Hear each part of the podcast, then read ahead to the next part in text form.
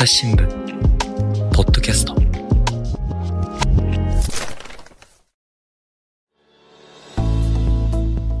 朝日新聞の神田大輔です、えー東京経済部藤田智也記者に来てもらっています。藤田さんよろしくお願いします。よろしくお願いします。で藤田さんから伺っているのがですね、まあ、郵便局の不祥事事件なんですけれども前回ね、えーちょっと音声を聞いていただきました。でそれの中でも出てきましたけれどもあのこの特定局長、えーまあ、Q というのかなえーなんですけれども今ある名前ではないんですが特定郵便局の局長の間で不祥事事件がどうも目立つよと。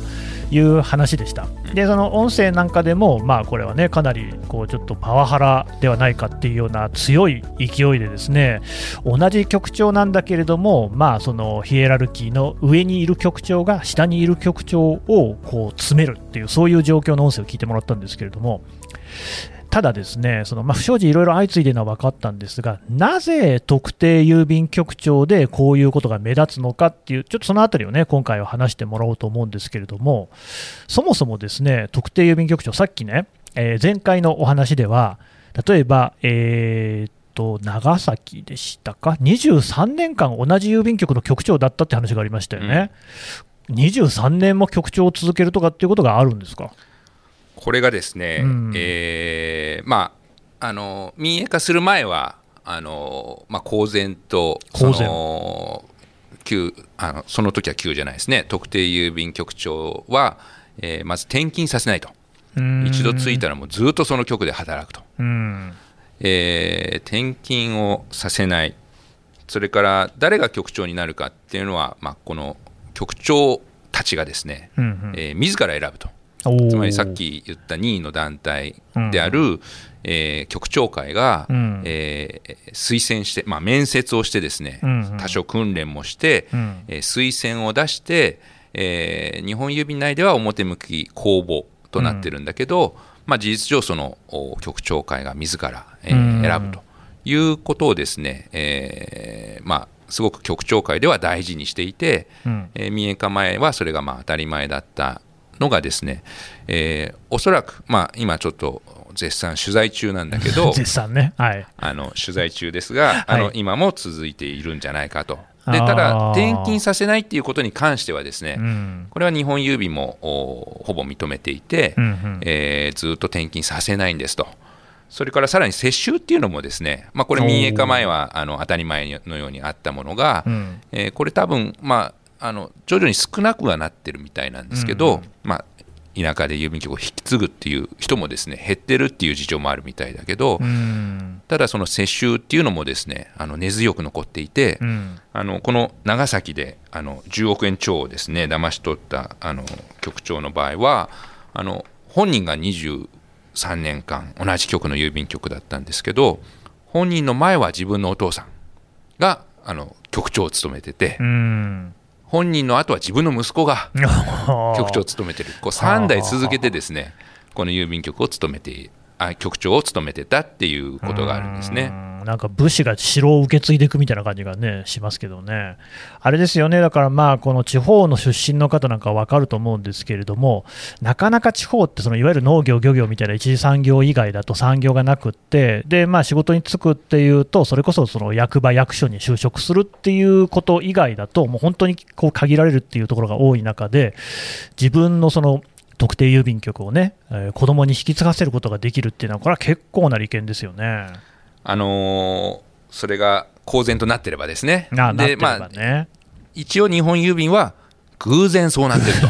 いうふうに記者会見で問われると、うんあの答えてはいますけどね。で、あとこの、まあ、利権という意味では、この局舎もね、あのはいはいはいはい歴史的にその先祖から、うんあの受け継ぐ場合もあるので、あの局舎とともにその局長のポストっていうのをこう代々継いでいくっていうのが、まあ、民営化前は当たり前のようにあって、うん民営化後は減ってるようには見えるけれど、まだ根強く残ってるところがあるっていう印象ですね、僕には。であと、だからこの間のその、ねえー恫喝のように聞こえる音声なんかの場合でも、問題になっていたのは、そのえー詰めていた人の息子さんなわけですよね。そうですね。別の郵便局に勤務し、人が局長としていたっていうことなんですかね。そうですね。うん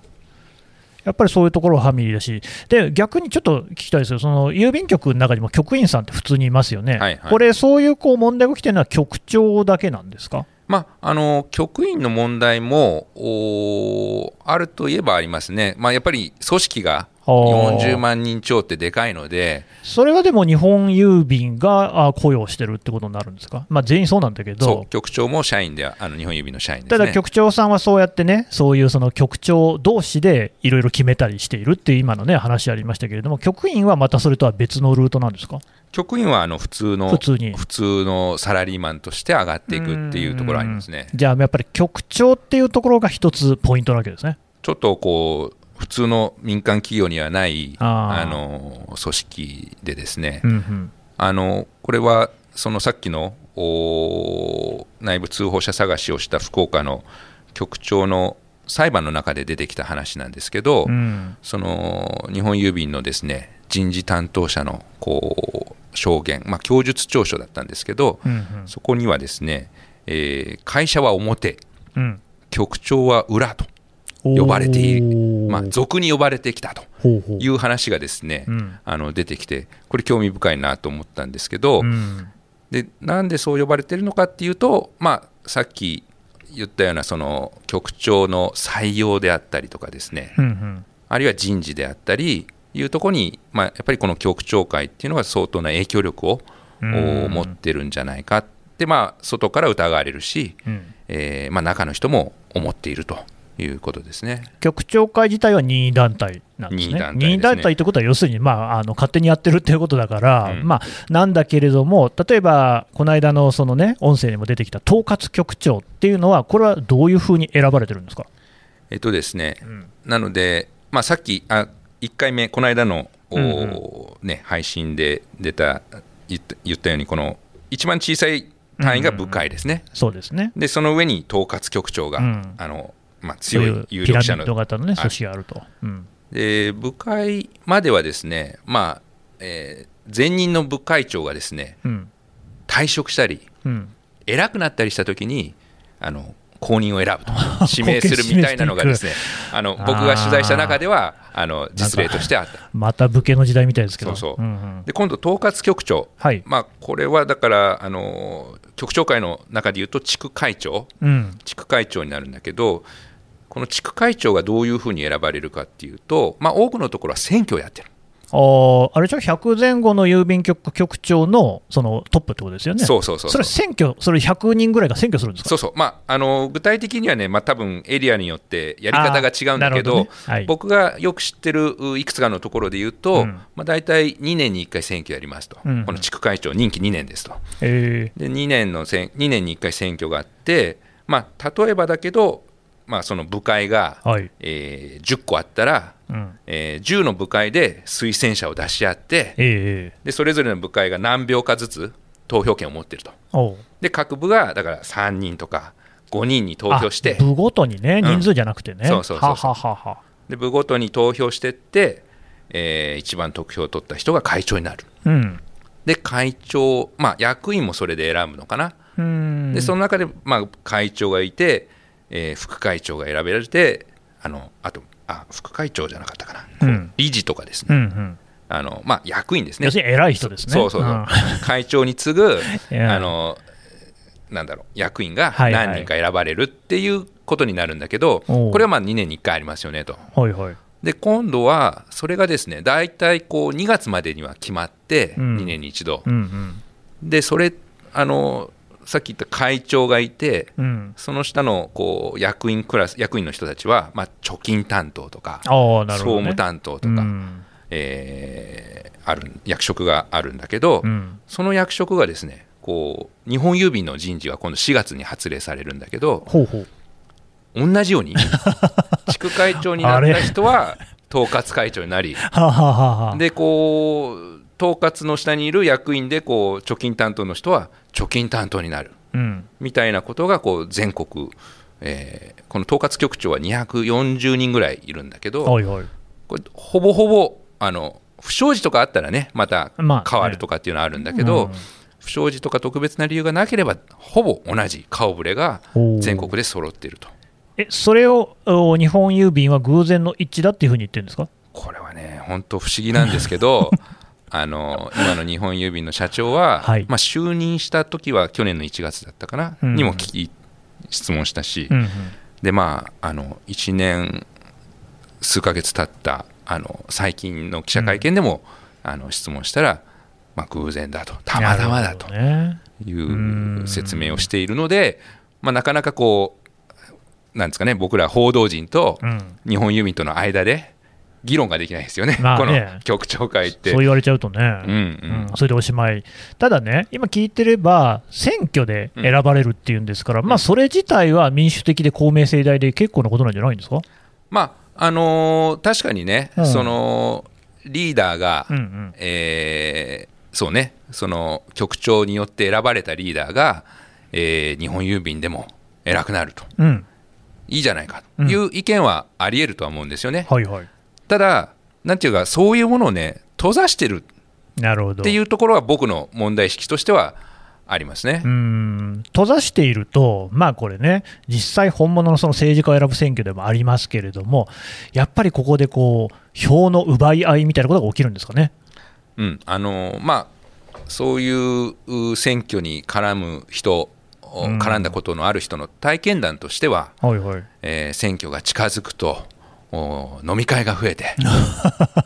で、まあ、もちろんね会長選ぶ選ばないっていうのもあるんだけど、うん。まあ、同時にこうあの人入れるとか今回外すとかですね、うんうん。いうのがですね、まあ、飲み会を通じて、うん。あといろんな忖度も働かせながら、ね。あー。まあこれ、公職では少なくとも今はないので、うん。別に法に触れる話じゃないんでしょうけれども、いわゆる共応であるとか、買収みたいなことっていうのはないんですか、買収まではねさすがには聞いたことないんですけど、はあはまあ、やっぱりとにかく上位形っていうかこう上の人が絶対だっていう、うん。あの特徴がこの組織の、ね、体質としてあるのあ、で、まあ、そこで逆らわない。叱られないようにする。ううん。みたいな中で、えーなんていうかこう偉い人が下を支配してですね、束ねてるような雰囲気はありますね。そうすると、その特定局長さんのそのヒエラルキー構造っていうのを支えるツールとして、そういう選挙なんかも使われてる感じがあるんですかね。支えてるツールか。うん選挙はね、まあ、あのシャンシャンで終わる選挙も相当あるようなんですよね。ですねうんだからそんなになんかこうバチバチうんあのやってるっていうのはあのところどころで起きてるんですけど、うん。どっちかというとこうまあこうだろうって偉い人が言った方に全部ぜみんながあのなびいていくと。なるほど。で決まっていくっていうのは、まあ、僕が今まで見てきた印象ですけどね。じゃあ、あんまり選挙は意意味ない部分もあるかもしれないとですそうですね。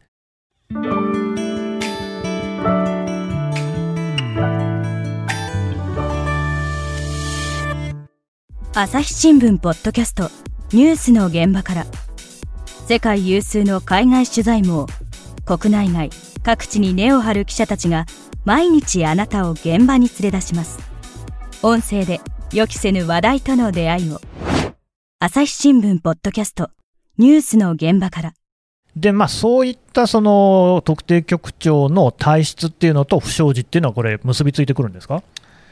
局長のおはん、まあ、不祥事がですね、うん、なんでここに来て急に増えてるのかっていうのは、まだちょっとね、分析中ですけど、うんうん。ただやっぱり一つの要因として、あるいは背景として、その人事がずっと変わらないと。うん。いうのは一つ挙げられると思うし、うん。あのずっと同じところにいるうことによって、ですねその村もずっと一緒ですよね、このある部会に入ったら、ですね、うん。えーずっと同じメンバーで、うん。あの生きていくわけですよね。クラス替えのないクラスみたいなもんですそうね。そうそうそう、ん。だからあの悪い風土が育つはいはい。ところには、あのそれがなんだなんていうのかな見直されるきっかけがないというかね、うんあの健全な局長会の地区もですね当然、あのたくさんあるんだと思うんだけど、はいはい。やっぱり何かこうお不正小さな不正がですね、うん。えー徐々に膨らんで当たり前になってってっていうところで、えーそれをなんか外からあの違う空気を入れてですねその組織風土が変わるとか、うん。そういうことがあの局長会だと、まあ、局長会っていう背景もあって、うんうん。あのその人事が変わらない中で、えーなかなかこのおなんだろう体質改善みたいなことは、うん。あの起き起きにくいのかなっていうふうには考えられるんじゃないですかね。だからあれですよね、その前回のね、その音声でもありましたけれども、とにかくそのなんか、えーと、局長でそういうことがあったら、社員ならね、要するに日本郵便の社員だったらなんぼでもいい、でもその中に局長がおったら、要するにその何かね、コンプラ室に、えー内部通報するような人が局長にいたら、俺は絶対許さんと、かなりこの強い同調圧力、あるいはですね、なんと言いますかね、そのとにかくその仲間を裏切るなみたいなことを何度も言ってるじゃないですか、うん。この辺の意識っていうのが強いんですかね？そうですね、あのこのお福岡のお元特定あ統括局長の裁判でもですね、えーまあ、これをななんでこういうことをしたんですかという動機として本人が語ったのはこの絆を取り戻すためだという、絆。うん、絆を取り戻すためだと。はい。あと何度もね出たのは一致団結っていうねあの言葉で要するにこの局長会の絆がですねあるうこの結びつきではもうみんなが一致団結して同じ方向を向くと。うん。これこそが正しい、えー行動原則なんだっていう思いがすごくつあの現れてましたね。うん。だからといって、そういう中でね、ハラスメントが起きていたんじゃ話にならないですよね。うん、あのうん、ちょっと絆とは言い難いような、あのそうやって思ってるのは、あなただけなんじゃないですかっていう気がしますけれども、どうですか？まああのー本人も裁判の後半にはですね、えー見直すべきところがあるという趣旨のおことも少し言っていましたけどね、うん。ただあの、もう裁判の後半になるまでは、あのあなんていうのかな。あの、正しいことをしたっていう思いが根強くにじんでるような感じはしましたね。うんあとね、もう一つどうしても消せないのが、まあ、こうやってその藤田さんの説明にもあったけれども、特定郵便局長っていう名前はなくなった、まあ、郵政の民営化がありましたと、大きな契機になったんでしょう。なんでいまだにこういう不祥事が続くのか、どうしてこういう体質が変わらないのかってことなんですが、これはどうですか、えーっと、まあ、これ、局長に限らずってことですよね。まあそうですね。あのなんかね、ちょうど今日僕あの過去の朝日新聞のお記事をですね、えー見返していて、うんうん。2009年のね、なんか記事で、えーなんかこう、不正を見逃す体質、うん。優勢みたいな記事が出てて、へえそれはなんかあの、なんだっけあのダイレクトメールのお不正で幹部が逮捕された時の事件の記事だったんだけど、えおまあ、報道陣がいくら聞いてもおこういう実態ありますよって言っても、えうんうん。あの実態ちょっと分かりませんとか言って はすごく鈍いと。あはいはい。であの半ば見て見ぬふりをしてるんじゃないかっていうような記事でしたけど、うん、まあ、2009年で、2009年、はいはい、だいぶ前、12年前、12年前ですから13ねうんはい。あでもなんかその見出しとかね書いてあること見たら今の郵政と何も変わらないんじゃないかなっていう。要はまああのーなんていうのかなあのー怒られちゃいけない。うん。間違ったことがあっちゃいけない、なんかそういう思いが根強くて、うんうん。えーなんか声を上げて何かを正すとかですね、うん。えーいう力がすごく弱くて、えーなんとなくおかしなことがあってもまあ何かこうざわざわさせるよりは穏やかに今のこの役職を うん。あの乗り切った方がいいみたいなですね。何も問題滞りなくあのうん来年移動した方がいいみたいなですね。そういう空気がやっぱすごく強いのかなっていう印象ですね。うん。なんか今の話は多分ね、自分の身近でもちょっと感じるぞなんて思う人もいるかもしれませんけれども、うん。あと、その藤田さんのね、書いたものをか読むと出てくるのが、やっぱりその、白を切り通す、うん。嘘を突き通すうん。人が結果として得をしているっていう話、うん。こういう体質っていうのも全然変わらない様子ですよね。そうですね、あの、うん。かんぽ問題、あのかんぽ生命の不正問題がこう、うん。わーっと表沙汰になったのは、あの2019年の夏でしたけれども、まあ、あのかんぽ生命不正問題を通じて明らかになったのは、えー何かこう、かんぽ生命でですね、お客さんから騙されたと、うん。郵便局員騙されたっていう声があったときに、かんぽ生命は調べるんだけど、うん。えー郵便局員がしてない。私はしてませんって言い続ける限りえそしてし、まあ、かつ証拠がない限りっていうことにはなりますけど、まあ、保険勧誘だからうん証拠はほとんど、まあねあのね、めったにないわけでね。証拠もなく郵便局員が否定している限りにおいては、もう官報はね決してこれを不正とは認めないうん。金融庁にも届けないうん。でそこまでするんだけどお客さんに対しては、えー配慮がちょっと足りなかったところがあるって言ってお金を返すうん。みたいなことをしてこうなだめてたっていうのが、うんうんうんあの問題発覚以前のやり口だったんですね。うん。だから多分その時代に来てた郵便局員からすればあ悪いことしてバレもうほとんどバレてるんだけどやっぱり白を切れば、うん。あの不正と認められず、まあ、叱られることがどうか分かんないけど、まあ、処分対象にはならないみたいなそういう運用をすごく長いことしてたんですね。うんうん。でまあ官報の不正問題でさすがにどうよとうん。なって、えーそういうう彼らは辞任主義と呼んでましたけどあの否認してたらあの不正と認めないっていうこれはさすがに変えましょうともう少しこうねあの状況から見てあのほぼ間違いないとなったらですねこう処分対象にするとかですね、まあ、そういう運用に変えましょうっていうことには一応なったんですね。うんうん。ただあのかんぽ生命の問題で僕がちょっと引っかかっているのはあの、まあ、郵便局員は大量に処分されたんですけど、うん。郵便局員みんなあの最初から不正の手口を知ってたわけじゃないわけですね。うんうん。で転職で入ってきた僕の知り合いだと転職で入ってきてですね初めての郵便局でこう不正を教わると教わる。コンポのね売り方こうするんだと、はいはい。こうしちゃえばいいんだとうん。そうなんだって言って、うんうんうんまあ、何分初めてだからその人は、あの悪気なくその間違った売り方をして、うん。えーお客さんをどんどん獲得していくうんうん。ところがある日あのこれ不正ですよとうん。あのマスコミから批判され、えー会社は処分を受けで本人も「えあれが不正だったんですか?」とうんうん。言ってあの厳しい処分を受けるんですけど、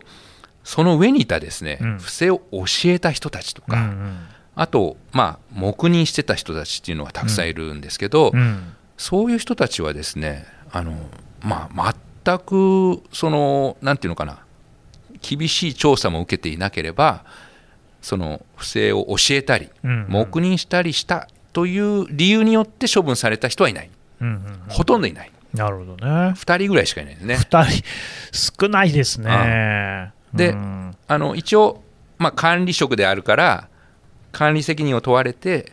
あの軽めのうん。処分は受けてるんだけどあの郵便局員はもう2000人以上処分されてるのに、うん。えーそれを知ってた教えた黙認したっていう理由で処分されたあの管理職以上の人たちっていうのは2人しかいないうん。で結局やっぱり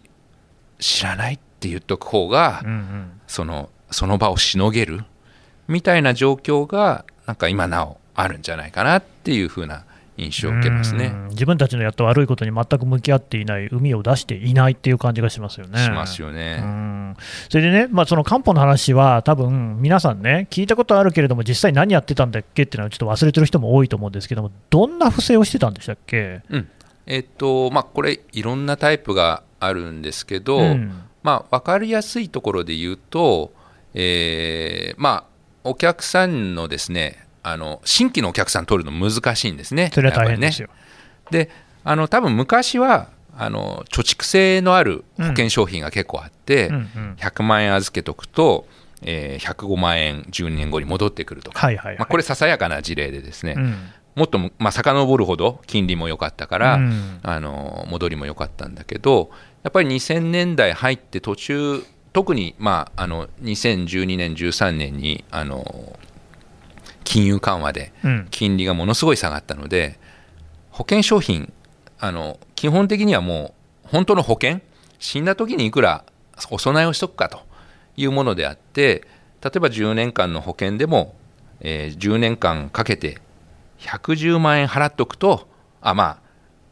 月々はね数万円ずつ払っていくんだけれど、あの保険料を全部足すと110万円になるはい。でも死亡保険金とか10年後に戻ってくるお金は100万円です、うんうんうんまあ、どっちかというと少なくなる方がですね、うんえー普通になってき当たり前になってきたなるほど。だから貯金貯蓄のためにも保険する時代はもう完全に終わっていて、はい。本当に保証のために保険をかけるっていうのがあの、まあ、商品はねそういうものになってたんだけど、あの官報はまあその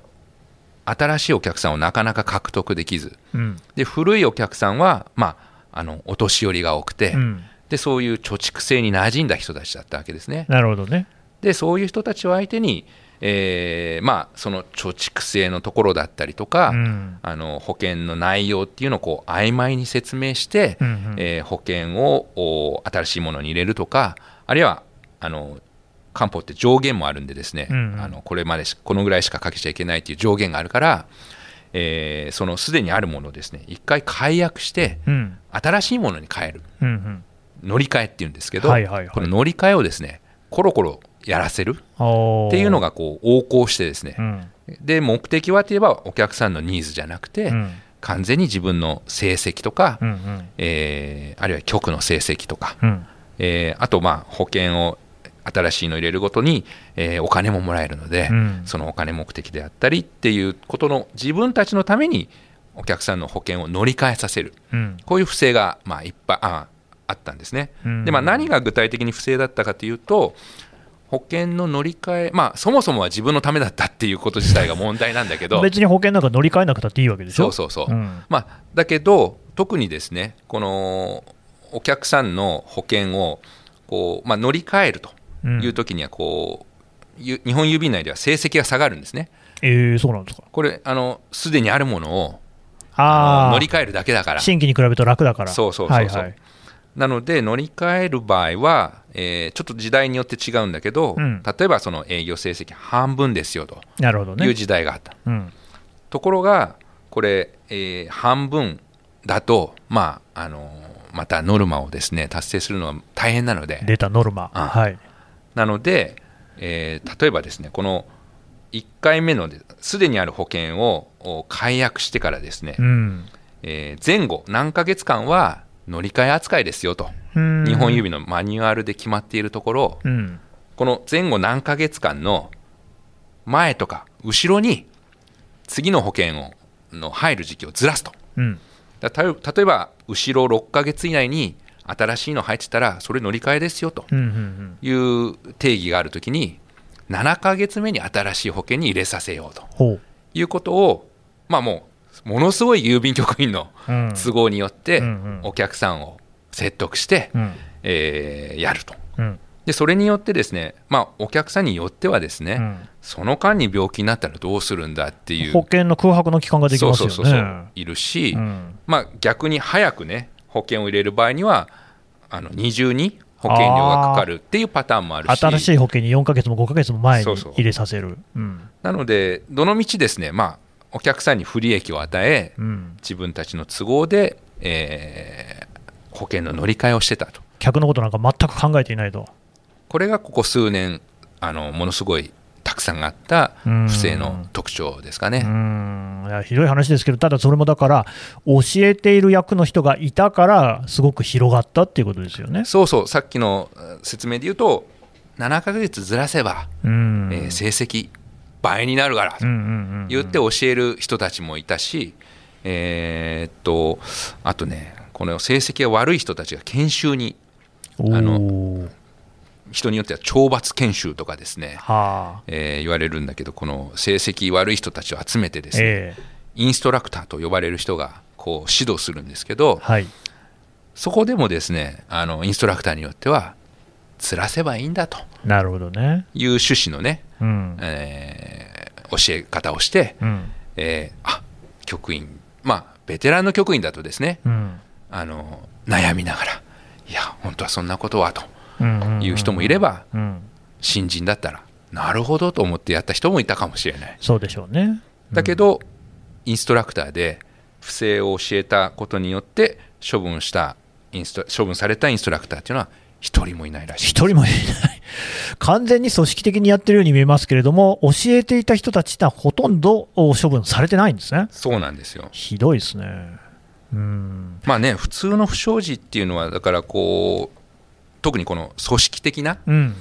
あのあれ組織的な規模の不祥事っていうのは大抵上に行くほどあの処分が厳しくなって、うん。下に行くほど、まあ、それは上が黙認してたと。なればですね下に行くほど軽くなるのがあの、まあ、よくあるうん。企業不祥事の処分の責任の取り方なんだけど、えー郵政の場合は現場の郵便局員が一番厳しい処分を受けて、逆だ。はい、でその上に上に上がるほどお軽めの処分になっていくと、むちゃくちゃですけどねそうなんですでもそういうことが実際にまかり通っているっていうことなんですよね今年の春までに一応ねあの処分は一段落したということになってるんですけど、まあ、そういうやっぱり問題があってこれは尾を引くんじゃないかなと僕は思ってなるほますね。どね。ちょっとね、まだまだ聞きたいことあるんですけれども、一旦ここで引き取らせていただきます。藤田さん、どうもありがとうございました。ありがとうございました。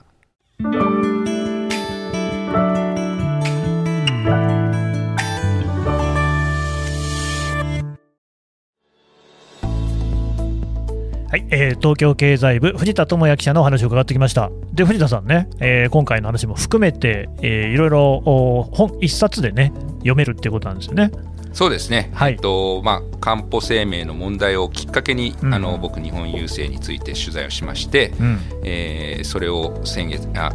えー少し前ですね、4月発売の「お郵政腐敗」というタイトルのお新書ですね、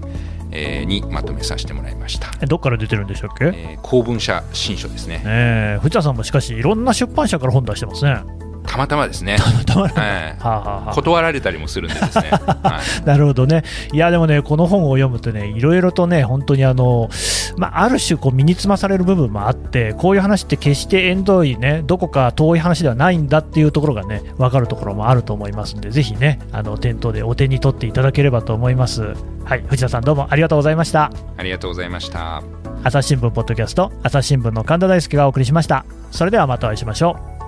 この番組へのご意見、ご感想をメールで募集しています。podcast at 朝日 .com p o d c a s t アットマーク朝日 .com までメールでお寄せください。ツイッターでも番組情報を随時紹介しています。アットマーク朝日ポッドキャスト朝日新聞ポッドキャストで検索してみてください。